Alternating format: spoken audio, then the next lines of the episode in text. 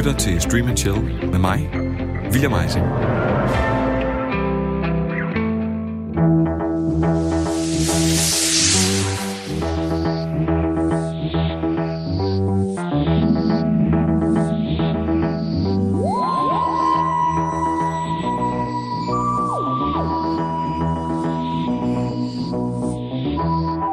Velkommen til Stream and Chill. Endnu en sommerspecial. Denne her gang om noget, som jeg faktisk ikke rigtig aner noget om. Fordi normalt så er det jo sådan, at når vi skal lave noget, så forbereder jeg mig grundigt, men den her gang var det simpelthen uoverkommeligt. Altså, det ville have taget mig måneder, øh, og det ville have været et selvpineri uden lige. Så derfor, så har jeg i dag inviteret to gæster, der skal hjælpe mig med at komme igennem Dr. Who. En slags introduktion til den længst øh, kørende sci-fi-serie nogensinde. Men inden da, der skal lyde en kæmpe stor tak til en trofast Stream and Chill lytter, Jesper Bunde, som har øh, været med til at lave manuset til det her program.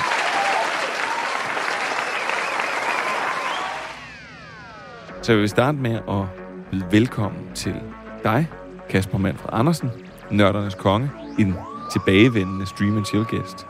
Mange tak. Og så vil jeg sige velkommen til dig, til Holgersen, et helt nyt ansigt i radioen, om så at sige. Jo, tak. Og man kender måske dig, hvis man er til nørdet podcast, fordi du har blandt andet været med til at lave kraver og drager. Ja, øh, en, en Game of Thrones podcast. En af de første på dansk. Nu, nu er der kommet flere. Øh, og, og snart øh, også bare drager og drager med den nye serie. øh, så øh, det er det, jeg laver, når jeg ikke skriver manuskripter eller arbejder som dramatur. Jamen, jeg synes måske, vi skal... Fordi det her, det er jo et uoverskueligt stort emne, Dr. Who. I hvert fald, øh, da jeg satte mig til at, skulle, til at kigge på det. Så, så Tilde, vil du, ikke, øh, vil du egentlig ikke præsentere dig selv, og måske også egentlig fortælle mig om dit forhold til Dr. Who? Jo, øh, jamen, jeg hedder som sagt Tilde, og manuskriptforfatter og dramatur og nørd. Øh, og Dr. Who, der er faktisk en, det er jeg vokset op med. Øh, det er der ikke så mange i Danmark, der er, øh, men jeg var så heldig at have BBC Prime. Derfor er jeg også lidt bagud i forhold til, hvem der er min barndomsdoktor. Fordi jeg voksede op med genudsendelserne fra 70'erne. Så det er, øh, øh så derfor er min barndomsdoktor øh, fra, fra 70'erne, og har også farvet, hvem jeg senere godt kan lide, fordi man kan godt mærke på de nye doktorer, hvem de er vokset op med, og det er den doktor, de så er præget af, der også præger den måde, de portrætterer den, nye, den doktor, de selv spiller på. Øh, så det er derfor, jeg har en, en favorit, som så også minder om en af de gamle. Øh, altså, meget uoriginal, så er jeg gladest for den 10 skråstreg 11. skråstreg 12. Der er rod i, i, i numrene, men, men den, der øh, er mest kendt som den 10. doktor, spillede David Tennant, som øh, jeg synes minder mig om, om Peter Davisons doktor, som jeg er vokset op med. Øh, bare til tilført en masse øh, melankoli og, og tragedie, fordi det er Russell T. Davis, der skrev det, mens han var der, og det kan Russell T. Davis godt lide.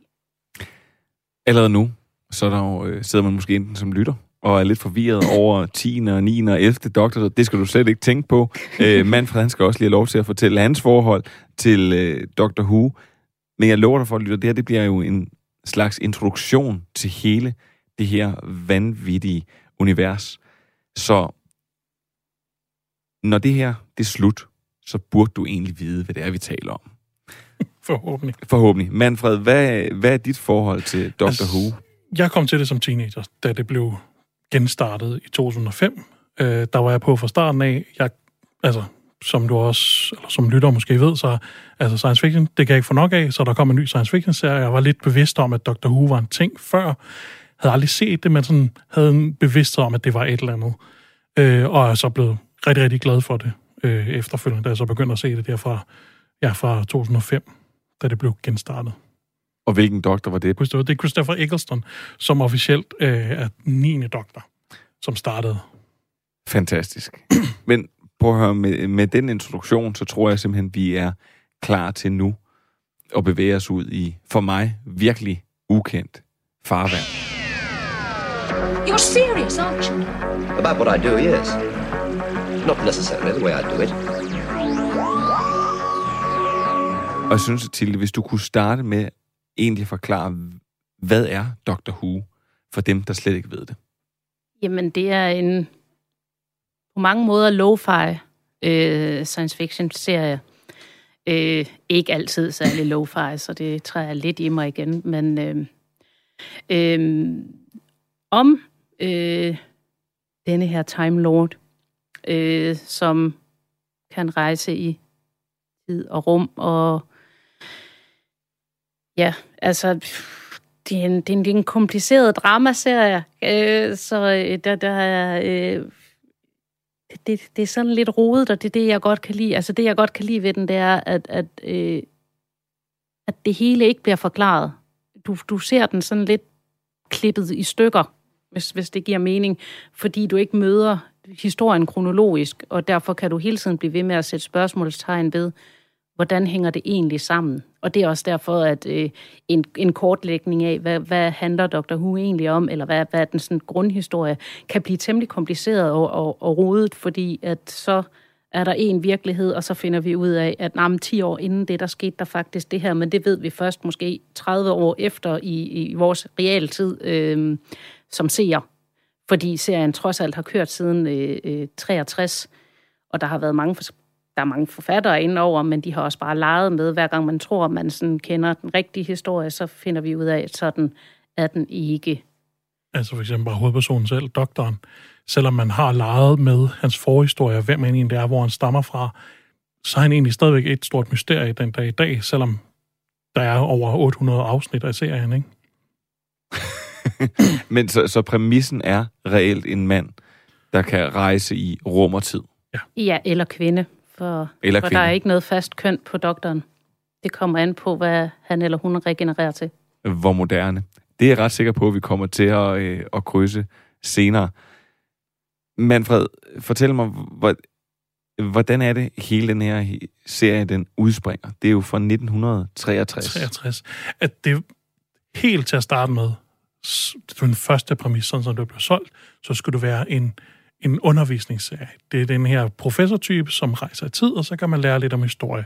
Og den første serie, hvis man kan kalde det det, eller sæson, den var struktureret meget anderledes, hvilket også gør det svært at snakke om det.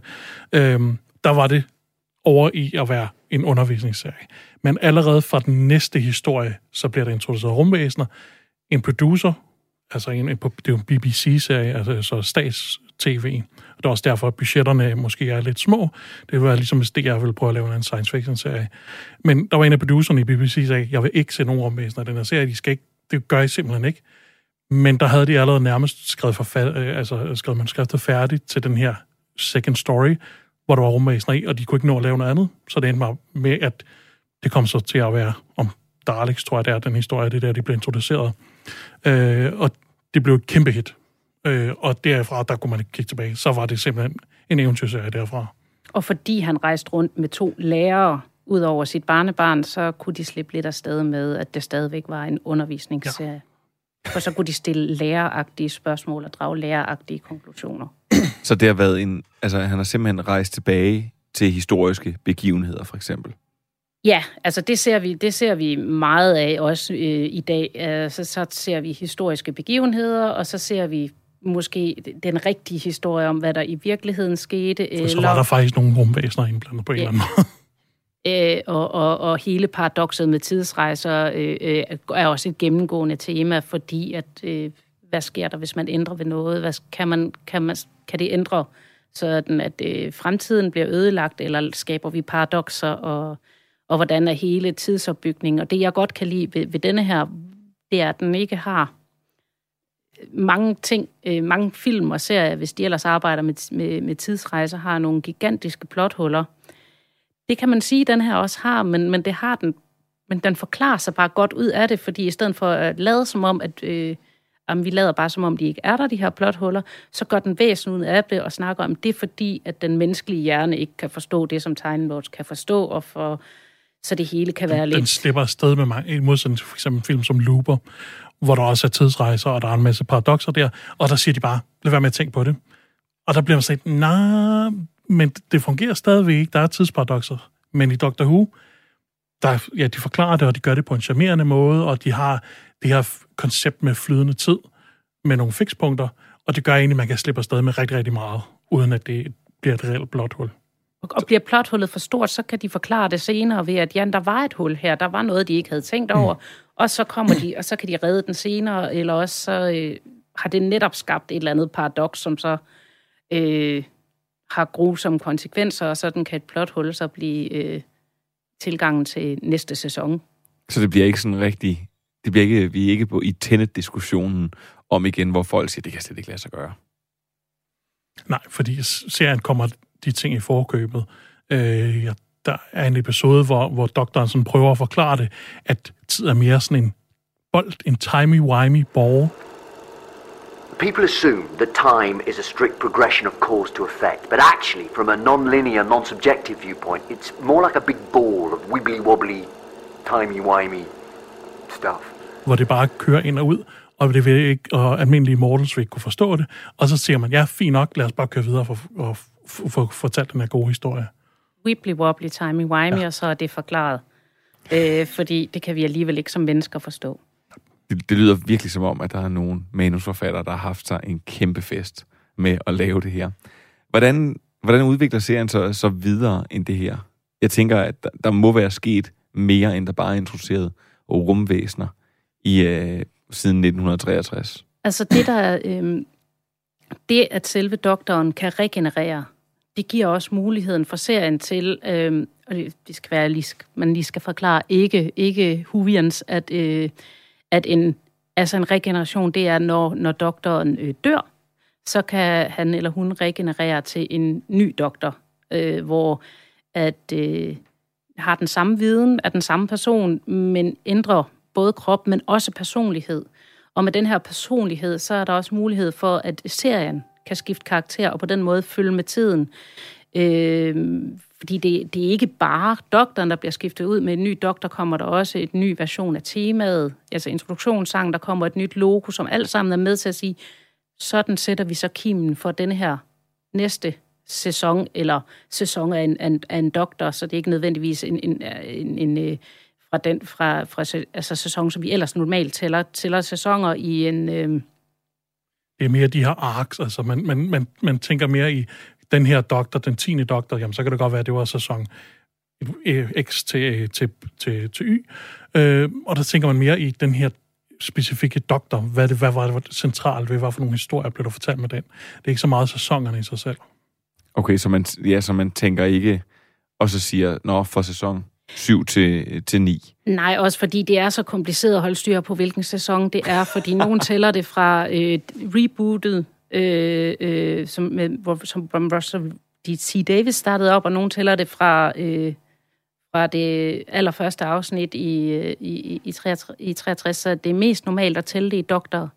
Hvorfor blev den her øh, regeneration øh, introduceret? William Hartnett, han øh, blev syg og kunne ikke spille rollen mere, så til at starte med, Og William Øh, Hartnett det er den første doktor. Ja.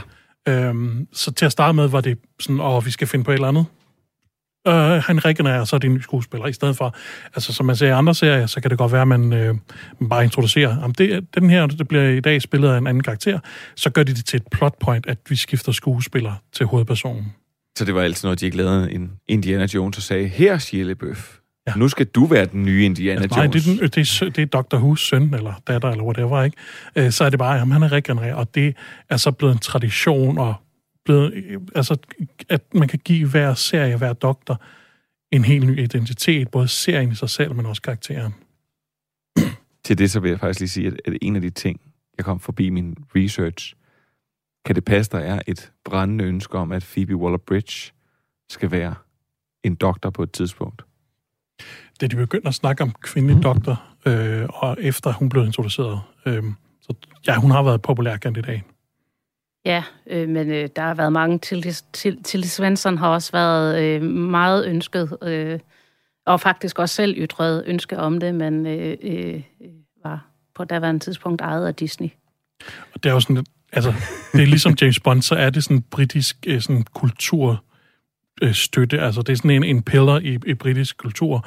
Øh, og hvem skal være den nye James Bond? Hvem skal være den nye doktor? Det er sådan en ting, man diskuterer ikke bare i nørdkreds, men også sådan i Storbritannien. Og de fleste britiske skuespillere har også været forbi. Jeg ynder altid, når jeg sidder og ser britiske serier, hvor langt kan jeg komme ind i et afsnit, eller en, før jeg ser en, der har været med i Doctor Who. Og jeg ja. har endnu ikke set en, en serie, hvor der ikke er en eller anden, der på et tidspunkt har været med.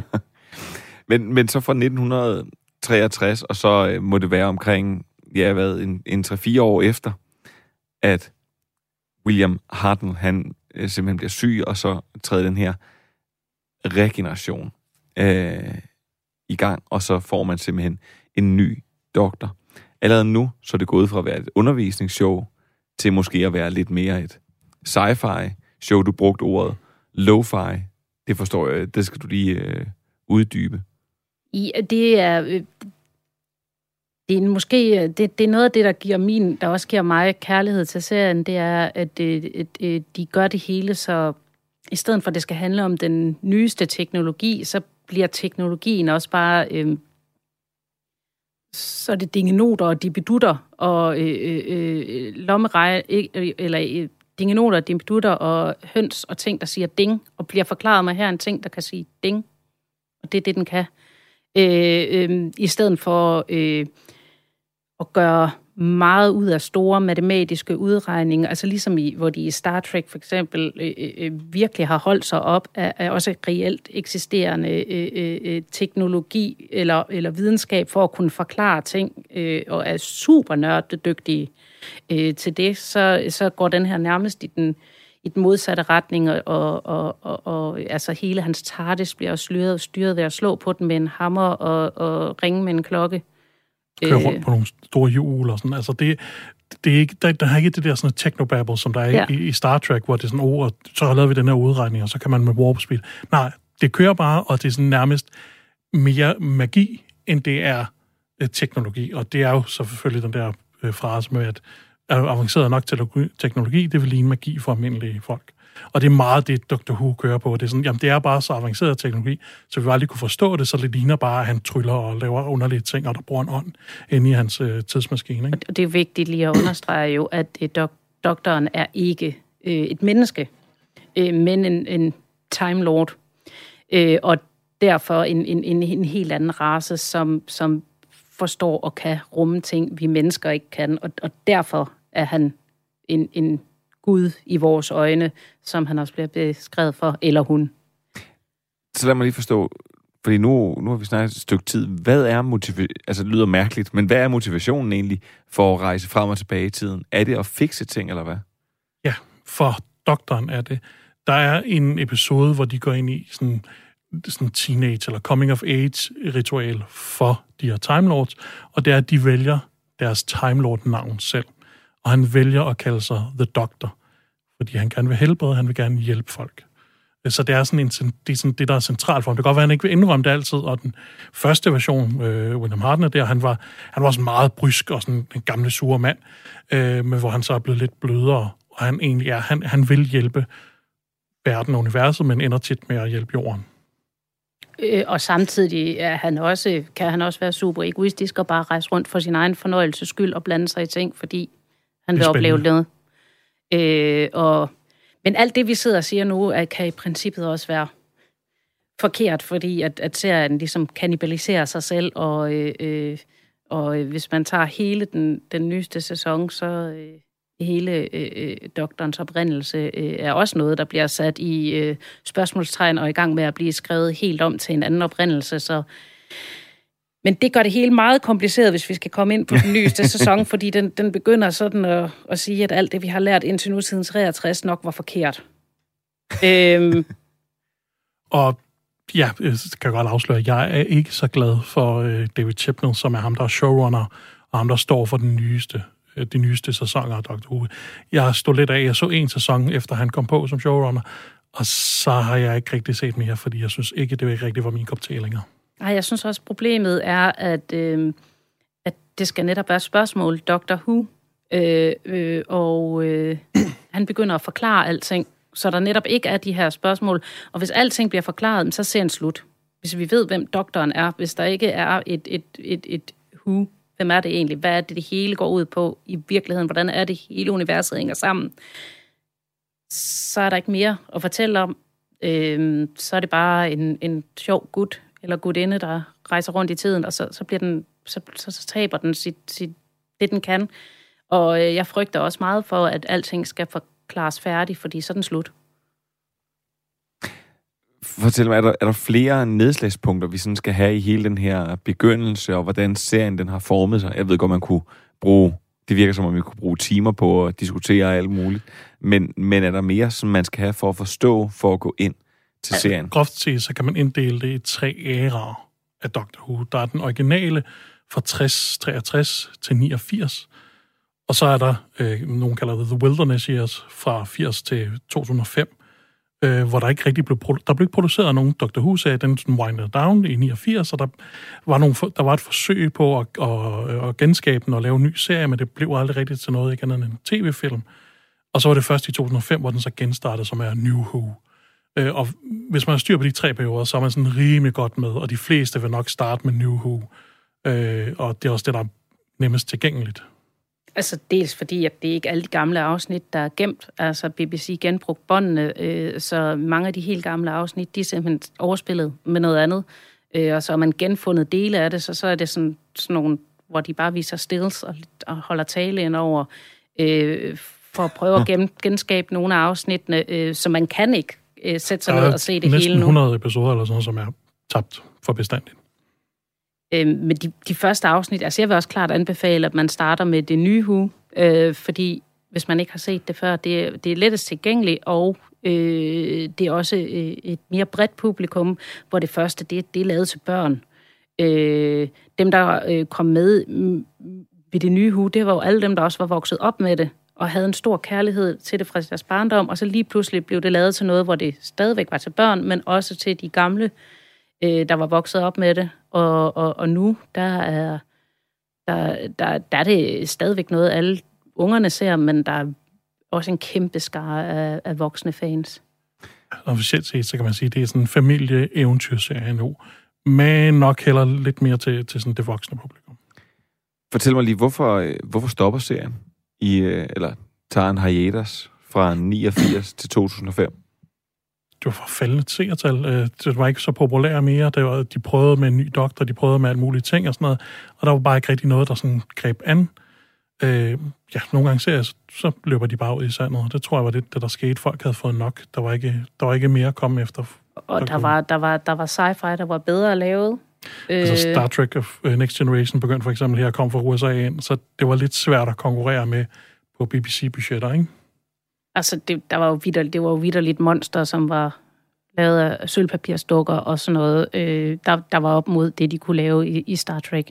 Så øh, øh, den, den, den, den, var, den gik jo ikke ind og fik et, et, et bredt publikum på folk, der lige kom til at kunne se, hvad man ellers kunne lave. Altså, jeg elsker at sidde og se de gamle og, og, og øh, forfærdelige, øh, øh, forfærdelige øh, effekter. Jeg synes faktisk, det er ærgerligt, hvor meget CGI, der er gået i, i de nye afsnit, øh, fordi man kan, fordi jeg vil hellere se en, en, en, en fjollet dukke af sølvpapir, end jeg vil se øh, noget CGI, der alligevel ikke er, er, er, er godt nok til, det er rigtig, rigtig flot. der var en episode i Peter Capaldi's uh, run, hvor de faktisk gik tilbage og prøvede at sige, at en af de her fjender, som øh, doktoren har, Cyberman, der prøvede de at lave en version, som ligner de gamle, hvor det er sådan en nylonmaske og en eller anden papting, de har på, på brystet, hvor de faktisk får det til at fungere med det her gamle look, og det her sådan lidt uh, sådan, og gammeldags look, men de får det faktisk til at fungere og gøre det til en, en skræmmende og sådan ubehagelig ting, at den her person er blevet en cyberman med, med de her sådan, dårlige effekter, vil sige. Men det er jo der, hvor sådan en som mig vil style. Det er jo, øh, det har vi også haft talt om, da vi snakkede om Star Trek, Det er folk i gymnastikdragter. at øh, folk, ja, folk i gymnastikdragter, eller at man kan se, at for eksempel når døren til, øh, til Enterprise-broen, den lukker, så kan man se, at det er sådan en, en, en skydedør pap. som sådan klapper i, og så giver den lige lidt efter. Øh, man kan se, at det er sådan nogle plastikcomputer, hvor der bare er sat lys i, så når en, der sidder og taster på knapperne, så rykker lyset sig ikke. Øhm, altså sådan, det, det er virkelig, det er faktisk næsten, som du siger, altså det, det er sådan meget lavpraktisk på en eller anden måde, noget af det her. Og det er der, hvor jeg så kigger på, altså det vil jeg style lidt ved mænd i nylonmasker med papskiver på maven. Det, det, Men den, det, formår, den, formår at gøre det, den formår at gøre det charmerende og, og, og står ved det. Jeg tror, det er det, der øh, gør noget af forestillingen, det er, den står virkelig ved, at det, det, det er måden, den gør det på, i stedet for at prøve at dække over det. Fordi i det øjeblik, man prøver at dække over det, så bliver det pinligt at se på, fordi så bliver det sådan lidt en skolekomediekostyme. ja, det er lige Karaktererne af skuespillerne, de tager det seriøst, og de sælger det, selvom det er de her dårlige effekter af en mand i gummimask og sådan noget, øh, så fungerer, fordi det til at fungere, fordi de sælger det og tager det seriøst, og øh, manuskriptet tager det seriøst, selvom monstret måske ikke ser så skræmmende ud, så den måde, det bliver præsenteret på, den måde skuespilleren reagerer på det på, så får det det til at virke stadigvæk. Ja, helt enig. Jeg synes, vi skal bevæge os videre til det her regeneration af doktoren, som I talte om. Som jo kommer, da William Hartnell, han øh, bliver syg. Øh, her i mit manus, der står en lille note om, at han, han lige pludselig ikke kan huske replikkerne. Så man står i et dilemma, der hedder, hvad gør man? Og det, I så siger, det er, jamen, så finder man på, at, at når doktoren dør, jamen, så kommer han tilbage som et som en anden skikkelse med en anden personlighed og opfører sig anderledes. Jeg tænker lidt, det egentlig er fedt ud af det samme som de her lavpraktiske effekter, som Tilde fortæller om, at, øh, at jamen, i stedet for at prøve at dække over det, jamen, så sætter vi en lampshade på det, og så gør vi det til en plot point, at nu dør doktoren egentlig og bliver genfødt som en ny person. Og, men så ser han selv det her, at det ikke bare, er, nu skifter vi skuespillere, så, så bliver det faktisk en spændende ting. Ja, altså det har jo ikke fra starten været tænkt som, at så kan vi reboote øh, øh, øh, serien eller sådan noget, men, men, men netop, øh, men, men det bliver det til. Øh, øh, hvorfor der også er så meget commotion omkring, når der skal til at skiftes doktor, hvilken doktor, øh, hvem skal spille den, fordi og det kommer til... Hvorfor forlader de serien nu? Ja. Har de haft nok sæsoner til, at de ikke er, at de er sure, når de smutter og sådan noget? Ikke? Og øh, ja, og, og, og fordi hvordan den, her, den og den skuespiller har man en idé om, hvordan han eller hun vil farve serien. Øh, men, men hele regenerationen, der tænker jeg, at for ikke at gøre det for kompliceret, at vi, vi ser bort fra den seneste sæson, fordi øh, så er det en meget, meget lang forklaring om øh, regenerationerne, og så er vi også oppe ude i, ude i 36 doktor, 32 doktor helt præcis, i stedet for at bare holde os, så hvis vi holder os til de øh, 13 doktor, 13,5 doktor, øh, så, øh, så tror jeg, det giver mere mening, fordi at der, resten det vil alligevel, alligevel være spoilers. Mm. Og det er jo sådan for folk, der skal til at, at, at starte med det. Øh, men fordi så får de nemlig det ind, at, at, at hver doktor også repræsenterer noget i hans eller hendes udvikling øh, som, som person. Og øh, det er noget, de især gør efter det, det sidste reboot, hvor, øh, med, der starter med Christopher, øh, hvor man kan se, de, fordi det er doktoren, vi møder efter den store øh, tidskrig, som er mellem øh, doktorens folk, øh, Time Lords og, og de her Daleks. Øh, så han har egentlig PTSD? Ja. Okay. Og, øh, og, og det er derfor, han, han er, som han er, øh, og så finder vi ud af, hvordan han ligesom behandler, øh, behandler det. Altså, han, ja, han er faktisk en doktor med, med PTSD, og så, så har de egentlig også bare fulgt øh, meget, hvad er udviklingsprocessen, når man kommer forbi noget traumatisk. Øh, det bliver sådan lidt, at han sådan underbevidst, så vælger han at regenerere til noget, han har brug for altså for at bevare det nogle traumer, eller på at, at få udviklet sig på en ny måde. Så han, selvom han ikke, eller han eller hun ikke 100% vælger, hvordan han vil være eller se ud, så er der stadigvæk noget underbevidst, hvor at, at det er sådan, du har brug for, at nu skal du være en kvinde, nu skal du være den her slags person, nu skal du være den her slags person, for ligesom at komme videre. Okay. Så giver det så mening, at vi tager dem slavisk fra 1 til 13? Ja, det giver god. Det, det giver fin mening. Ja til 13,5, som 13 du lige må forklare, ja, når vi når dertil. Nogen, nogen.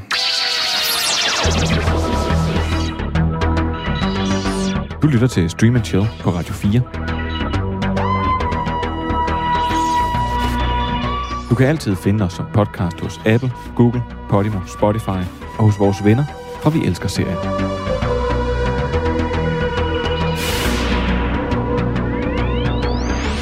Up there is the scanner. Those are the doors. That is the chair with the pounder on it. Sheer poetry, dear boy. Now please stop bothering me. Jamen, så lad os tage den, den første doktor, har vi jo lidt berørt. Det er William Hartnell. Hvad er han for en doktor, hvis I lige skal sætte ord på kort? Så må jeg lidt på, han er sådan øh, en, en ældre mand, altså han du skulle sælge som sådan den her underviser, der kommer ind, nu skal jeg fortælle jer, hvordan tingene hænger sammen, selvom han egentlig er den yngste doktor øh, ud i hele serien. Øh, så han er sådan lidt brysk, og han er sådan, åh, nu altså, han er lidt sur gammel mand, sådan øh, en gammel sur lærer. Og heller ikke helt så menneskelig som nogle af de senere doktorer. Altså, han kan... Kommer kan direkte uden, fra hans øh, alien-planet, ikke? Altså. Ja, og, og kan uden, uden skrubler efterlade nogle af dem, hans øh, companions, øh, på en anden planet. Øh, og så skulle vi videre, øh, fordi nu, vil han, nu skal han have ordnet noget andet, og der er ikke tid til det her, så tager vi bare afsted. Altså lidt læreren, der siger, I skulle have været klokken 12, nu kører vi, så må du selv finde hjem. øh, og det er sådan lidt, øh, det er lidt den, den sure gamle professor. Ja, og han var der fra 1963 til 1966. Han blev så afløst af den anden doktor, Patrick Frawthorn. Patrick, han er, han er især kendt for at have sølvpapirmonstre. Det her, de, øh, det her, de Det var virkelig der har... budget. Ja, og for at spille blokfløjte. Øh, jeg synes, han er en, en herlig doktor. Jeg, jeg lidt ser, øh, det, jeg har, det er ikke øh, øh, ham, jeg har set mest af, fordi jeg synes, det var nogle meget mærkelige afsnit. Men øh, ja, Jeg elsker, at det er sølvpapir, monster og blokfløjte. Tænk at være doktoren, der er kendt for det. Og det er så også, altså, de her gamle doktorer er der, jeg ikke er så meget med, fordi jeg har ikke set så mange afsnit, jeg kender dem kun at omtale og har læst om det. Jamen, så lad os øh, haste videre til den tredje doktor, som er der fra 70 til 74. John Pertwee. ja. Han, øh, altså med ham, der sker der jo nogle interessante ting, for der får vi også nogle af de ting ind, som senere præger serien meget. Det her, vi første gang møder The Master, hans nemesis, kan man vel godt kalde det. Den Nogle her gange. klassiske måde at lave en skurk på, han er en, en dark reflection af doktoren, altså han er hans mørke spejlbillede. Og han er også en Time Lord og har så valgt navnet The Master, hvor doktoren har valgt The Doctor. Øhm, og, øh, og han kommer med der, en, en companion, øh, hvad er det, Sarah Jane Smith, kommer med der, øh, som er med over flere doktorer, og faktisk også senere får sin egen spin-off-serie. Øhm, og han er en, ved jeg ikke, jeg synes altid, han har mindet mig om Paul McCartney, den doktor. øhm, det er Paul McCartney, doktoren i mit univers. Han er sådan lidt sådan hyggelig og fred på jord-agtig. Ja, jeg synes ikke rigtigt, der har været nogen øh, kontroversielle doktorer endnu. Det håber jeg da lidt, vi kommer. Er der, er der det? Altså, der kan i hvert fald godt, at når vi, længere ned vi kommer i bunden, jo mere kommer der i hvert fald nogen, jeg ville ønske ikke havde været der. Ja, Og, og det er også her, der kan måske komme noget u- uenighed. Øh, altså, den, den mest ikoniske øh, doktor er doktoren, der kommer bagefter, som er Tom Baker, som har været det i flest år. Øh, og at, at, at, at er også den, mange forbinder med, når nogen siger Dr. Who, så tænker folk, det har med hatten og det utrolig lange halsterklæde. Ja, han er fra 1974 til 81, og jeg har et billede her foran mig, hvor han ligner lidt noget fra Simon og Garfunkel. Ja. Og mange af hans sådan, karaktertræk og det underlige tøj og sådan noget, det er noget, der kommer til at gå igen, og noget, man sådan vender tilbage til, fordi han bliver den her ikoniske version af doktoren. Og der bliver også mere indført, i stedet for at han bare går og tænker til ting, og øh, tænker og øh, ved ting, øh, så, kan, så får vi også nogle af hans alien aspekter ind her. Altså han kan også, øh, han går og slikker på alting for at, at finde ud af, hvor det kommer fra. Er det ikke også her, Sonic Screwdriver bliver introduceret egentlig? Jo, er det før? ja, Hvad er Sonic Screwdriver? Det er en af doktoren, sådan, han, han, altså, han har sin tidsmaskine, men når han er ude på eventyr, så har han ikke rigtig noget. Han har ikke nogen pistol, han har ikke nogen våben, han har ikke noget Han er paf- pacifist, skal vi huske, og noget af det, der også er charmerende ved serien, det er, at den er, især i starten, så er den også et modspil til de amerikanske, så det handler netop om ikke at løse tingene med, med vold. Det lykkes så meget sjældent, men, øh, men, men, men ja, fordi han selvom bærer han ikke er voldelig våben. selv, så kan det godt være, at han sådan by proxy for at udøve noget vold og få lavet, for at slå nogle ting ihjel. Altså, han har ødelagt og sådan fået flere civilisationer til at gå til grunde. En ægte pacifist. Men han er, ikke, Ja. han er stadig pacifist. Men han bærer ikke våben. Han bærer en skruetrækker, øh, som er sonisk. Øh, og efterhånden, som vi skrider frem i serien, så er der ikke det, den ikke kan. Øh, og, og bliver næsten for, altså kan løse alt indtil videre, som den er nu, så kan den alt undtagen arbejde med træ. Man kan scanne ting og læse, hvordan har er folks helbred, kan hacke en computer, kan låse låse op, hvis de ikke har lavet træ. Øh, altså alle de her ting. Det er sådan, den kan alt, og det blev måske lidt for billigt måde at komme ud af problemer på for doktoren. Tom Baker, han, sid, han, er der jo, han får lov til at være der i lang tid. Hvorfor egentlig får han lov til at være så lang tid?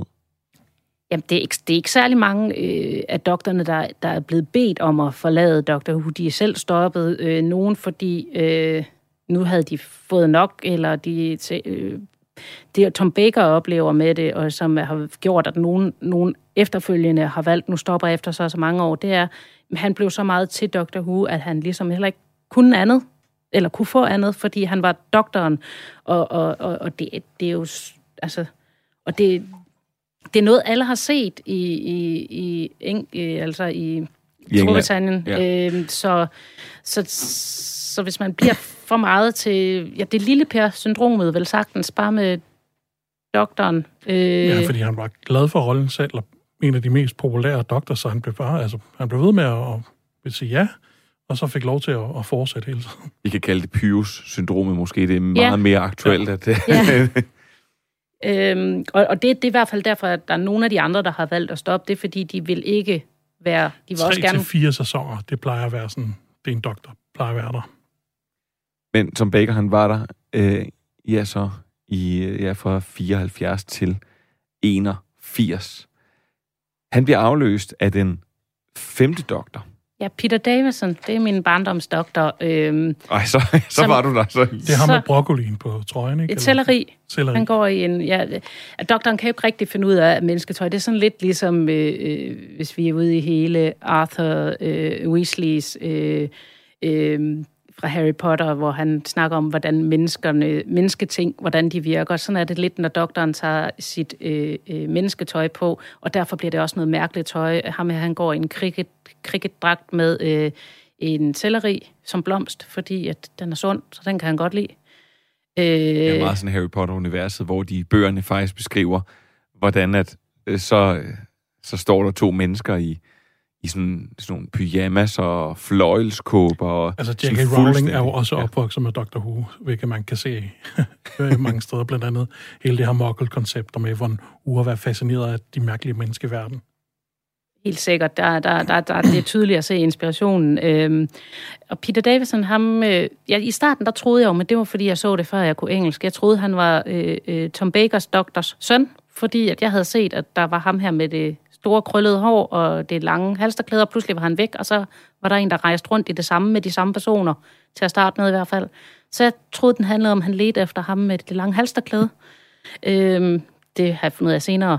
Det var det ikke. Men øh, det, det er en doktor, der i hvert fald står mit hjerte nær. Han er meget, han var den yngste doktor, altså i, i, i skuespillerår. På daværende tidspunkt, det her, det går over til at blive en, en, en væsentlig yngre doktor, øh, hvilket også betyder, at der lige pludselig er andre øh, aspekter, der begynder at komme ind. Han, er, han kan være mere barnlig, han kan også lige pludselig være en, øh, have et, et kærlighedsliv, eller i hvert fald have en, en, en kan flytte, og, og, og sådan noget, som den gamle professor ikke gjorde. Øh, der, han er på mange måder en meget mere menneskelig øh, doktor, øh, og det er på trods af, at, øh, at, øh,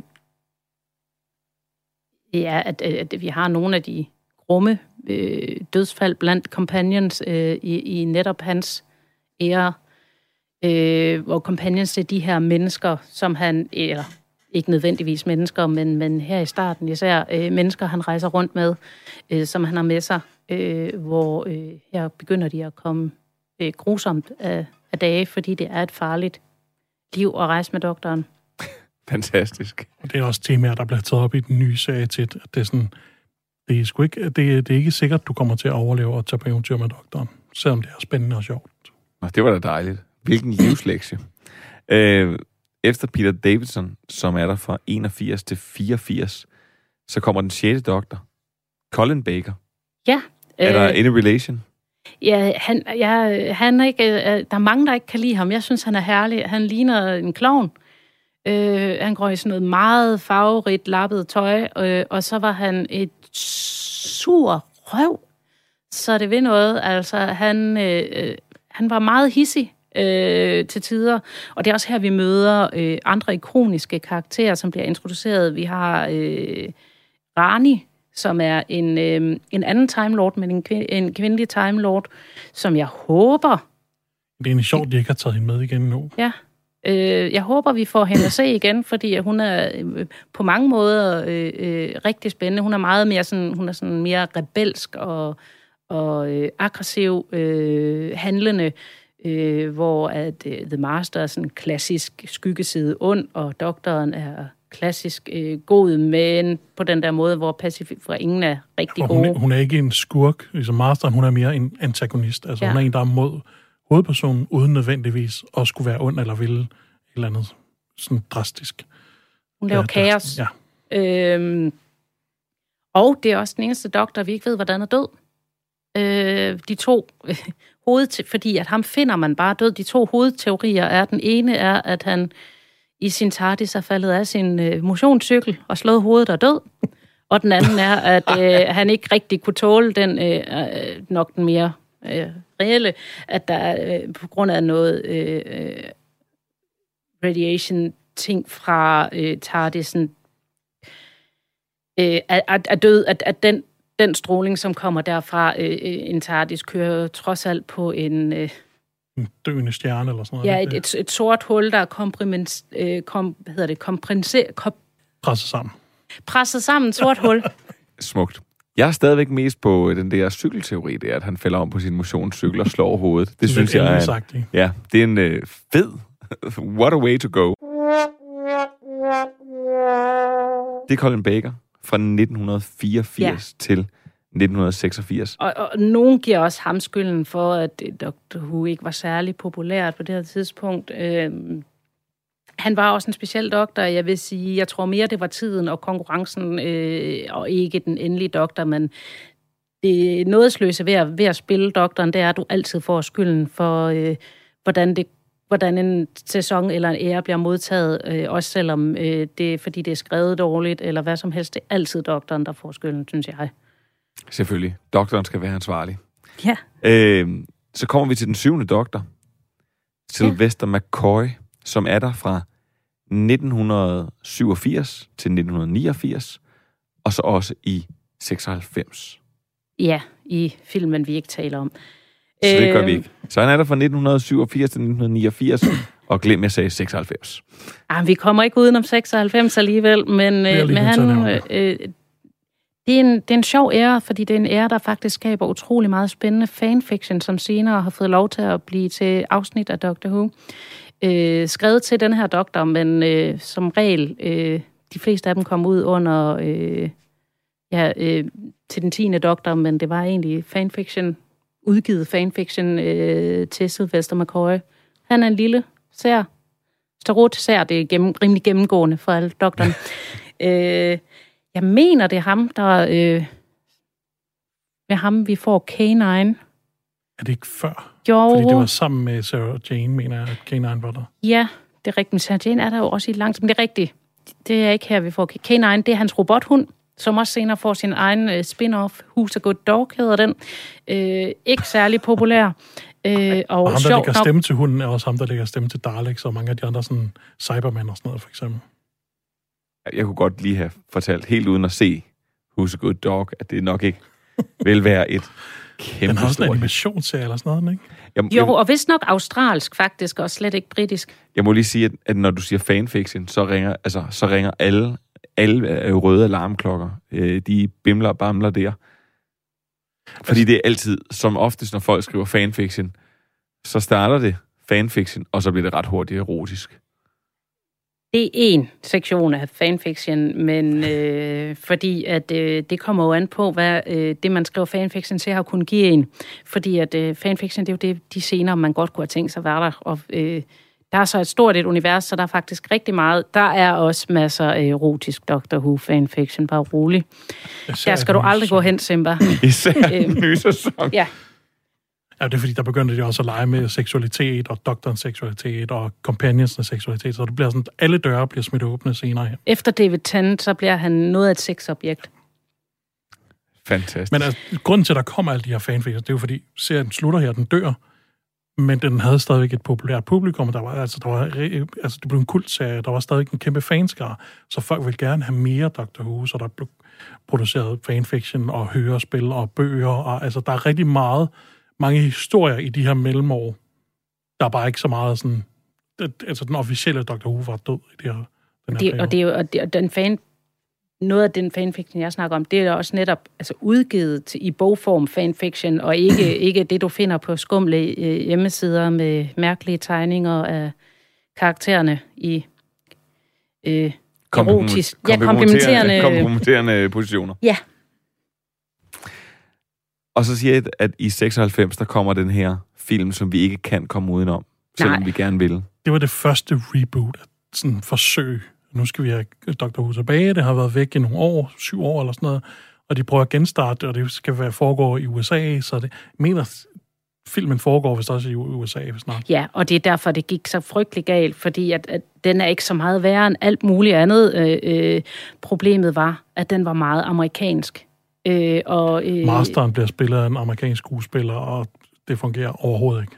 og de går på, de, de laver også nogle plot her kan vi tale om plothuller, der ikke er blevet taget op, fordi de laver nogle omskrivninger af historien og siger, at han er i virkeligheden det her halv menneske, halv et eller andet, eller halv time lord. Øh, det har de simpelthen, de har simpelthen valgt at ignorere det, der bliver sådan skrevet ind i den her film øh, til, til den gængse kanon, fordi den, den rammer bare ved siden af og er lavet meget sådan, uden egentlig at have taget øh, universet og det præsenterede med i betragtning. Den er, den er måske lidt Doctor Who's øh, sidste sæson af, af, af, hvad hedder det, Game of Thrones. Det var, Det er det var mere, Ryan, Ryan Johnsons bud på noget øh, Who. Johnson.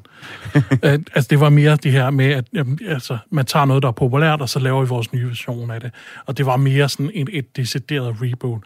Uh, så Paul McGann, som også var ham, der spillede doktoren, har jo så også fået skylden for, at han har været sådan, ah, du er ikke den ægte doktor, du er ikke lov. Øh, han, han tæller ikke, øh, ligesom de alle de andre. Men han har dog fået noget oprejsning i en af øh, sådan anniversary specialsne, der ser man ham faktisk igen, når man ser, hvordan han regenererer til den doktor, der kommer efter ham. Så han, han, han har fået sådan, øh, han er blevet accepteret med årene. Og jeg kan huske, jeg var i biografen og se den anniversary, fordi der kørte de midnatsvisning øh, af den her... Øh, og der, var- der gik der et sus gennem biografen, da hans ansigt dukkede, dukkede op på, øh, på skærmen, fordi at man havde ikke regnet med, at han ville blive øh, proppet ind. Altså Sylvester McCoy. Nej, øh, Øh, øh, Paul- Paul, Paul Paul, McGann. Paul, McGann, som er den 8. doktor, der er fra... en- Der står øh, 1996, så står der 2013 her. Ja, og det er fordi, at... Øh, og, og, nu bliver det spændende. Fordi nu har vi jo den 9. Kronologisk, så er den næste doktor jo John Hurt, men det er ikke ham, der er kronologisk i, øh, hvor- hvornår vi har set den. Altså, han er først introduceret i 2005, det, i det Ja. yeah. jubilæumsafsnit. Øh, 50 års jubilæum, tror jeg, det var. ja. Det, det skal man sige, sige, at der er sådan en tradition for, når der er jubilæum, 10 års jubilæum, 5 års jubilæum, så tager man alle nulevende doktorer og laver en, et episode, eller sådan en special, hvor de alle sammen er med, og de møder hinanden. Og det er sådan det eneste tidspunkt, at forskellige doktorer egentlig render på hinanden og spiller ved siden af hinanden. Og der kan se her øh, i min note, der står John Hurt, The War Doctor. Ja, og det er fordi, det, det er... Øh, det er doktoren, som er under, under krigen, og, og, og hvor han er så øh, ramt af, af, af, af krigen, at han også nægter at kalde sig øh, doktor. Øh, han går under mange navne, men en af dem er det mest populære nok, The War Doctor. Øh, Og og, han er, hvor han går imod, altså han, han er en kriger her, man bliver introduceret, hvor han render rundt med et gevær og sådan noget, altså, hvor, hvor han sådan, han, han er meget anderledes, end hvordan doktoren har været før eller siden. Og derfor bliver han heller ikke sådan talt med. De siger, at han er sådan en speciel in-between regeneration, som doktoren selv har undertrykt og glemt plus han kun er med i jubilæum, det langt senere jubilæumsafsnit, så indtil da blev han, var han ikke den 9. doktor. Det vil være øh, Christopher... Christopher Eccleston. Og det blev også protesteret som, at det var ham, der havde deltaget i den her Time War. Men det er så John Hurt. Altså, det er jo, lige sådan jeg så John Hurt så var med, så, så blev jeg straks lidt piret igen. Og det var så også fordi, at øh, Christopher Eccleston, han har kun været med i en sæson. Han øh, var hurtigt ude igen, og havde ikke lyst til at være med i det her jubilæumsafsnit. Så for ligesom at finde en erstatning, og for at lave, altså lave et eller andet specielt ud af, nu vi ikke kunne have Eccleston med, som var den her War Doctor, som var den, der var under krigen, jamen så lavede de et eller andet specielt, så fik de John Hurt, ind, som er sådan en rimelig kendt skuespiller, og sådan lidt større stjerne, sådan, så det ikke bare var, om han er, åh, oh, så glemte vi han. Den 9. doktor, Christopher Eccleston. Ja. Øh, han er, han er et, et, et år. Bemærkelsesværdigt, tænker jeg straks. Jamen, han var jo, altså, øh, han var heller ikke Dr. Who-fan. Han var ikke Whovian. Øh, det har alle de efterfølgende været. Øh, så han havde måske heller ikke den samme kærlighed til serien. Jeg vil så også sige, at det, det er heller ikke det, den, den stærkeste sæson, han er i. Øh, den er, den, det er rebootet, hvor den skal tilbage igen, og den, den, den, det er også en famlende sæson. Den skal finde ud af, hvor meget er den til børn, hvor meget er den til de voksne. Så den sidder lidt mellem to stole. Han, altså, han er stadigvæk en populær doktor, men det tror jeg lige så meget, fordi at uh, Eccleston han er de gode skuespiller, og sælger doktoren godt, selvom alt omkring ham ikke er sådan helt på plads og helt sidder, som det skal lige nu. Altså, det, det er jo alt fra, altså, når jeg siger sidder mellem to stole, så er det fordi, det kan, at vi stadigvæk, vi behandler en doktor med PTSD, men det kan også være et afsnit, der mest handler om pruttelyd.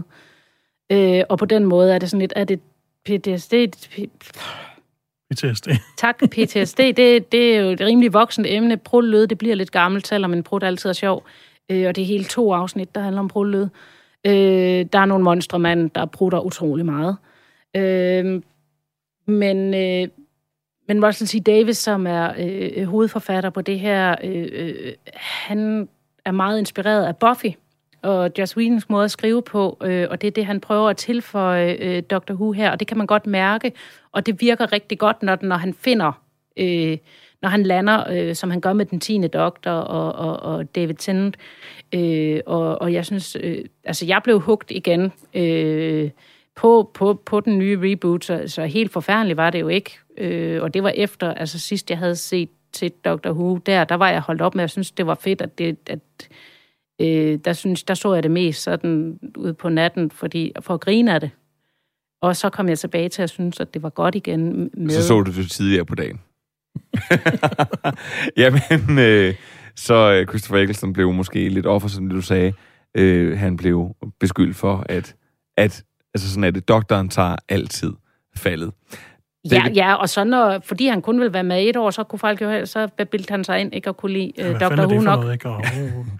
David Tennant, han øh, kommer så bagefter og er fra 2005 ja. og 2010. Og så... Og så bliver jeg jo helt blød i knæene. Jeg synes, det er en genial doktor, fordi han er så øh, melankolsk. Han er, øh, han, han har, han er øh, Peter Davidsons doktor møder Hamlet. Øh, han er meget lidende og melankolsk og øh, fuld af skam og skyld over, at, at han netop er alle de steder, han kommer hen, er der også folk, der dør. Han har udryddet civilisationer. Civilisationer, han, øh, hans øh, companions dør, og det var, de var ikke døde, hvis ikke han havde taget dem med sig for sin egen skyld. Men den her doktor, der, øh, jeg nævnte på et tidspunkt, at med hver doktor, der skifter øh, introsangen, selvom den er den samme, så skifter den stadig lidt, lidt karakter. Der kommer et logo.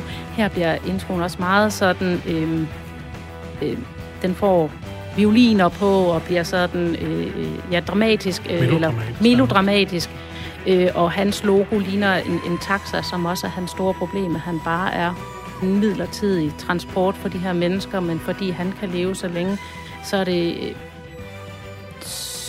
så er han enormt ensom. Han er en meget ensom doktor, der egentlig bare søger kontakt. Men dem, han kontakter, gør han egentlig skade på. Fordi at det er det her liv, og, og det synes jeg, det, det, det, det synes jeg gør en meget interessant og, og kompleks doktor.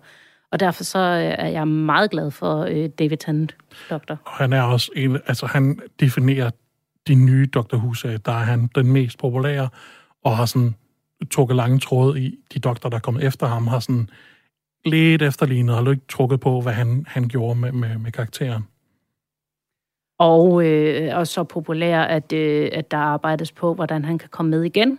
Men han kan jo ikke komme med som doktoren, og, og han har også kontrakt på at komme med igen, så han kommer også med igen. Men øh, hvordan er hvorledes de får vinklet den? Og han også selv, som siger, han er fra Hovian, han er kæmpe fan af karakteren. Fra starten af var, var fan af universet, og gik ind i det med, altså med meget hjerte. Og det kan man også se i den, øh, den performance, han ligesom giver os. Ja, så er David Tennant jo en fremragende skuespiller. Også ud over Doctor Who-universet. Det var det, der gjorde ham populær uden for, for Englands grænser. Den 11. doktor, som overtager sig for David Tennant, det er store sko at fylde. Jeg skråstrej 12. 13. fordi David Tennant snyder lidt, øh, og David Tennant regenererer faktisk til sig selv. Så der er en regeneration, hvor der ikke bliver skiftet øh, øh, skuespiller. Øh, så da han regenererer, så øh, bliver han til David Tennant en gang til. Eller ikke til David Tennant, men øh, han bliver til samme krop en gang til, fordi han havde en hånd, han havde fået hugget af, som han kunne bruge noget øh, regenerationskraft til. Det havde han i en æske, eller dåse. Øh, Smart.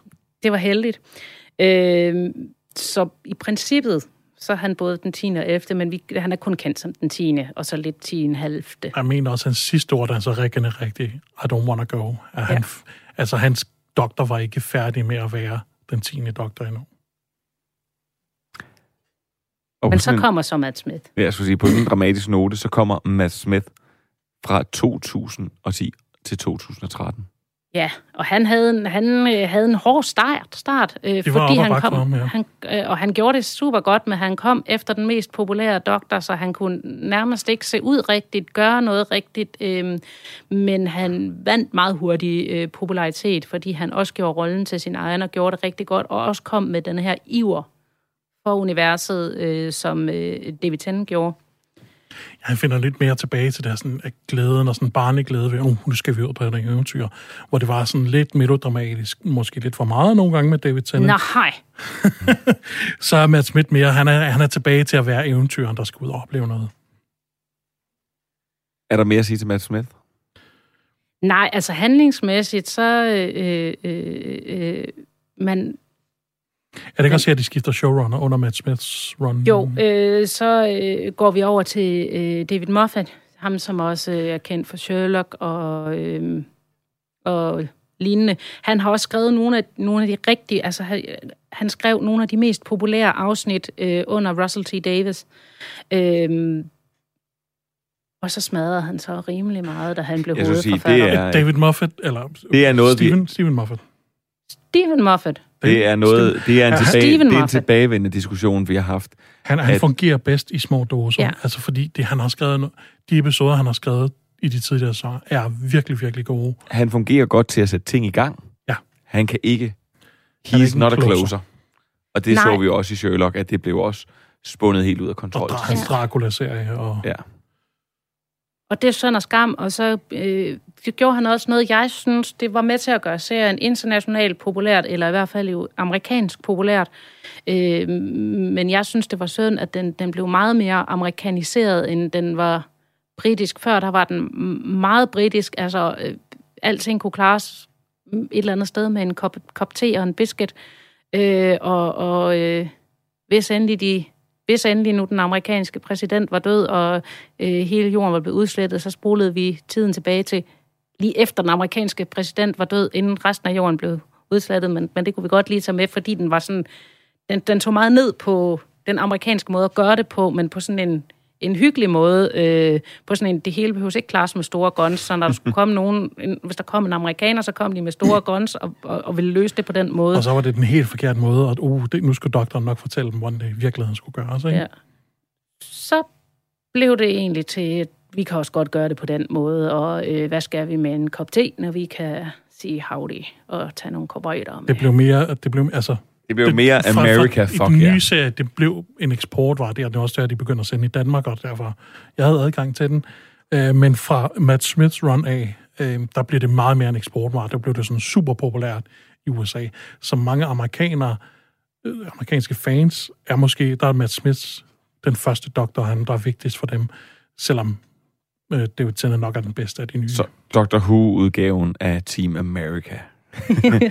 Øh, altså, det, er, det er også her, det, bliver, det går fra at være BBC til BBC og i samarbejde med BBC America, mm. hvorfor der kommer rigtig mange amerikanske skuespillere ind over, hvilket til gengæld er meget godt, fordi det blev lidt mættende at se britter øh, bare tale meget langsomt, fordi så lød det, som om de var amerikanere.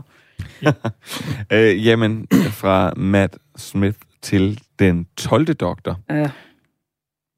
Jeg er Nå. ikke glad for ham. Øh, Peter, jeg godt lide Peter Capaldi ja. øh, fra 2013 til 2017.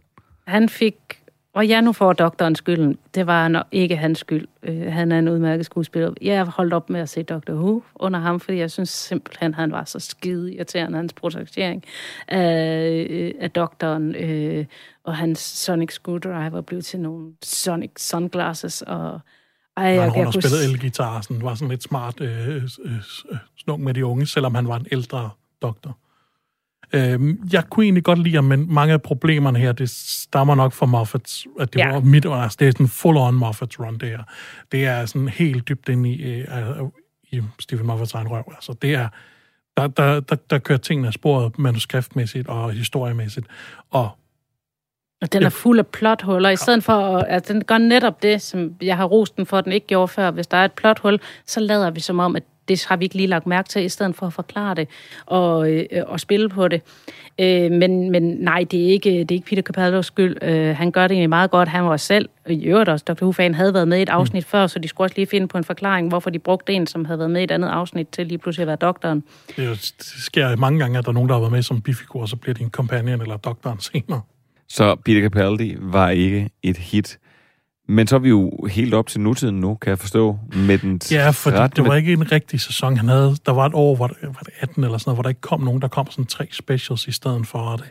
Sådan meget, meget rodet. Og det var, det, det var, Moffat havde simpelthen for travlt med at være oppe i sin røv, så det var på grund af Sherlock, og hvor meget han var kommet bagud der, så skulle han, så havde den, men det skete før øh, David Tennants sidste afsnit, eller sidste sæson, det var også kun fire specials. Mm. Øhm, ja, for så i 2017 øh, bliver det Jodie Whittaker, ja. der overtager og bliver den første kvindelige doktor. Ja, øh, i kronologisk øh, ja. tid. ja. Øh, øh, den første kvindelige doktor, øh, nogen var meget farvet. Øh, jeg synes egentlig, man havde set det komme ret længe, ikke mindst fordi, at, øh, at vi øh, under Matt Smith havde fået introduceret The Master i kvindelig version, så det var sådan et, det var en, det var længe varslet at se Time Lords kan lige så godt blive øh, en kvinde. Ja, Før, så T. Davis også udtaler, at han med vilje sådan, og han gør det også på et tidspunkt, hvor de på Gallifrey, hvor der er en, der, en, en mandlig Time Lord, som er lynhurtigt til en kvinde, og Missy, som er den kvindelige udgave af Master. Ikke? Han, han er med vilje været ude at sige, det, for at lægge sige ind, hvor at det kan lade sig gøre, at han kan blive til en kvinde, hvis det er det, han vil. For ellers er det ikke noget, der har været talt som, på den måde øh, at doktoren selv så meget om. Der har han mest talt om, at han altid godt har kunne tænke sig at være rødhåret øh, mm. i, i den nye. Øh, hvorfor at, at ja, de så fik han aldrig rødhåret. Rødhåret var han nødt til at farve sit hår, fordi de kunne ikke lade ham være rødhåret. Altså, ja, det kommer til at tænke på, ud af kontekst, at, at Dr. Who har jo så stor indflydelse, at dengang Skotland sidst ved afstemningen vil løsrive sig, der brugte de Dr. Who til en trussel øh, at øh, hvis de løsrev sig, så havde de ikke adgang til Dr. Who. Det brugte de helt officielt som trussel øh, til øh, løsrivelsen. Øh, og nogen vil også mene, at det er derfor, der har været så mange skotske øh, doktorer i det øje, øh, skuespillere. Øh, det skal jeg ikke kunne sige, men jeg synes da, det er øh, en interessant ting at, at holde folk fra at stemme sig fri af... Ja.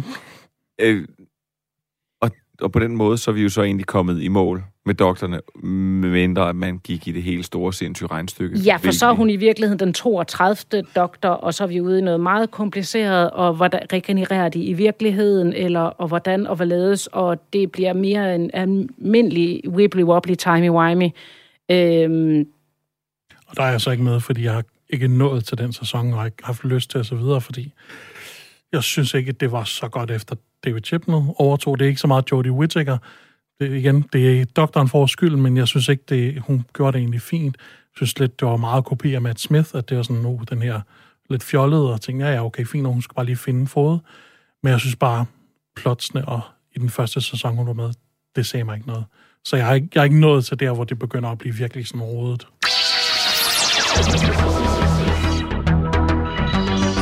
Du lytter til Stream and Chill på Radio 4. Du kan altid finde os som podcast hos Apple, Google, Podimo, Spotify og hos vores venner, og vi elsker serien.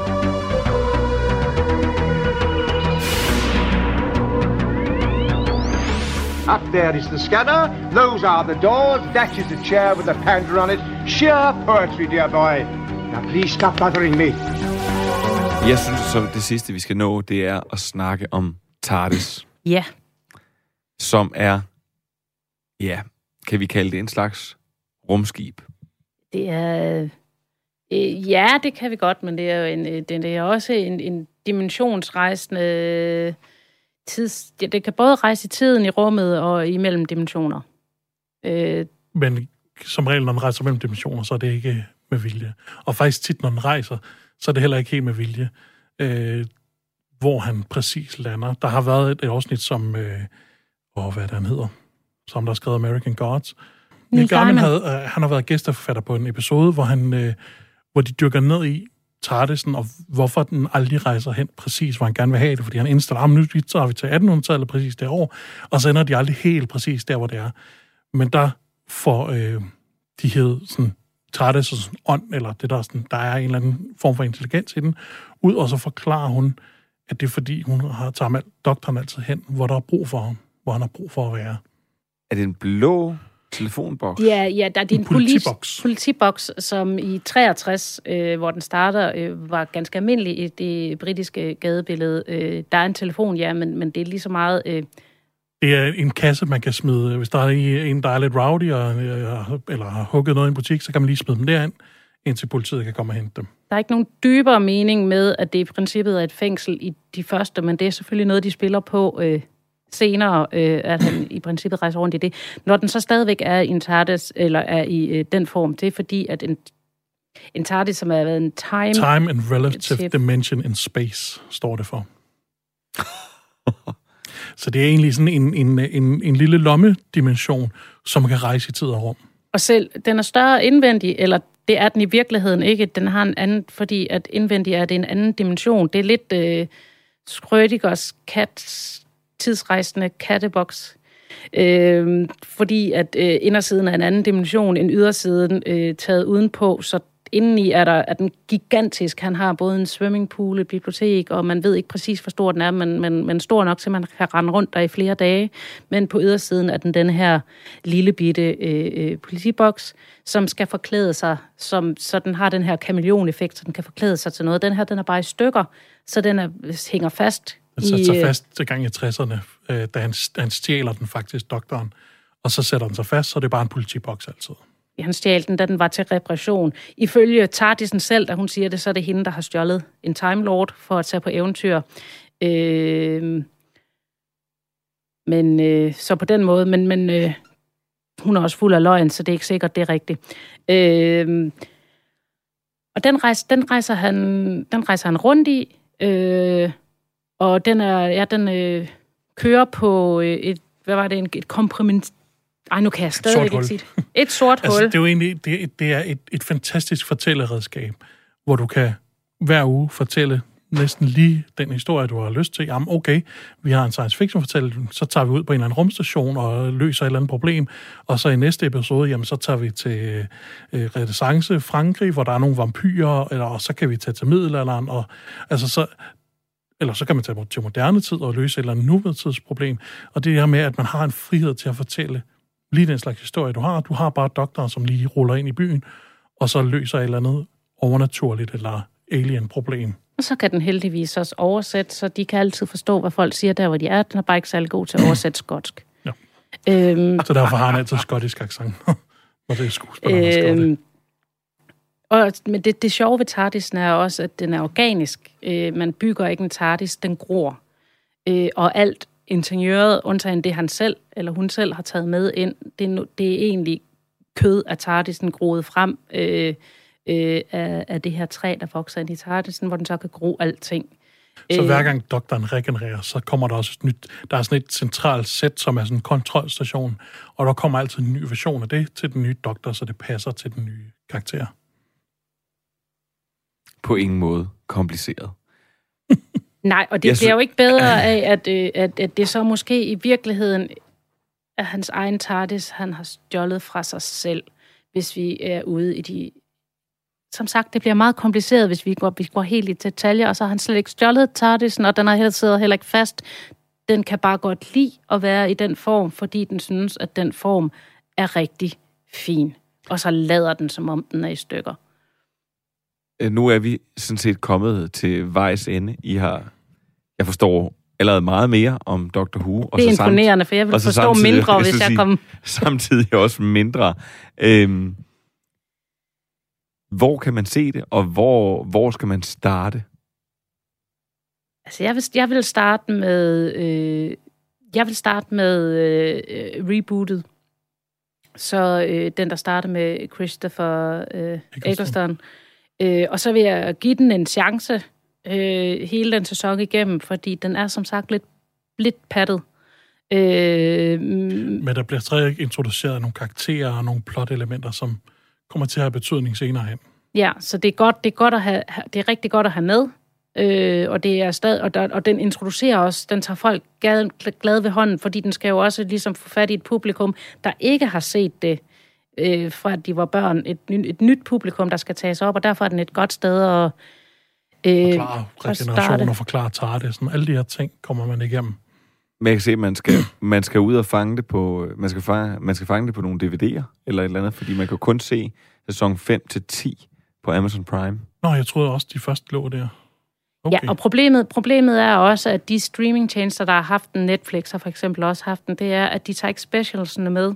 Det vil sige, at vi går for eksempel øh, direkte fra øh, David Tennant til Matt Smith, uden at have regenerationen og hele hans død med, øh, så det giver ingen mening. Men fordi de har tænkt, at specials, det er jo bare sådan noget ekstra, men når de så tæller som en sæson, Altså så er en- der et en- kæmpe hul i historien. En central del i Dr. Who er også de her specials. De, der kommer altid en Christmas special, nogle gange en New Year special. Og det er ikke bare sådan en julehistorie. Der er nogle gange nogle vigtige plot-elementer, og, der, og et par gange nu i den nye serie, er der også her, at doktoren er regenereret.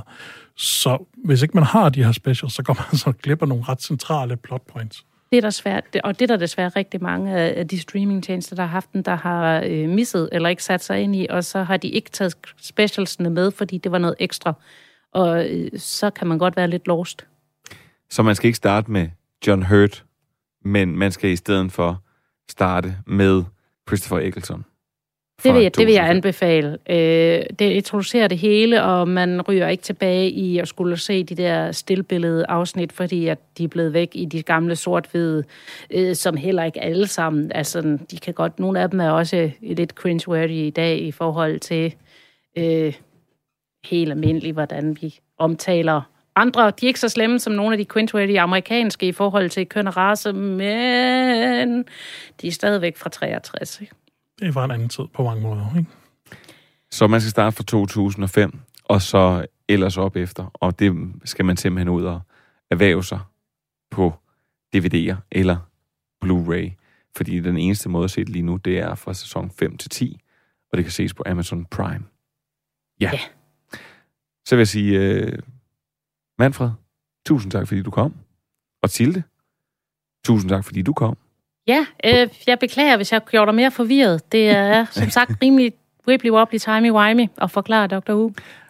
Og så vil jeg egentlig bare øh, sige, at hvis du kan øh, lide det, du lytter til, når du sidder og streamer den her podcast, så skal du være velkommen til at give os noget kærlighed. Og nu vil jeg egentlig bare give de sidste ord til Jean-Luc Picard. You know, back when I was in the academy, we would follow every toast with a song.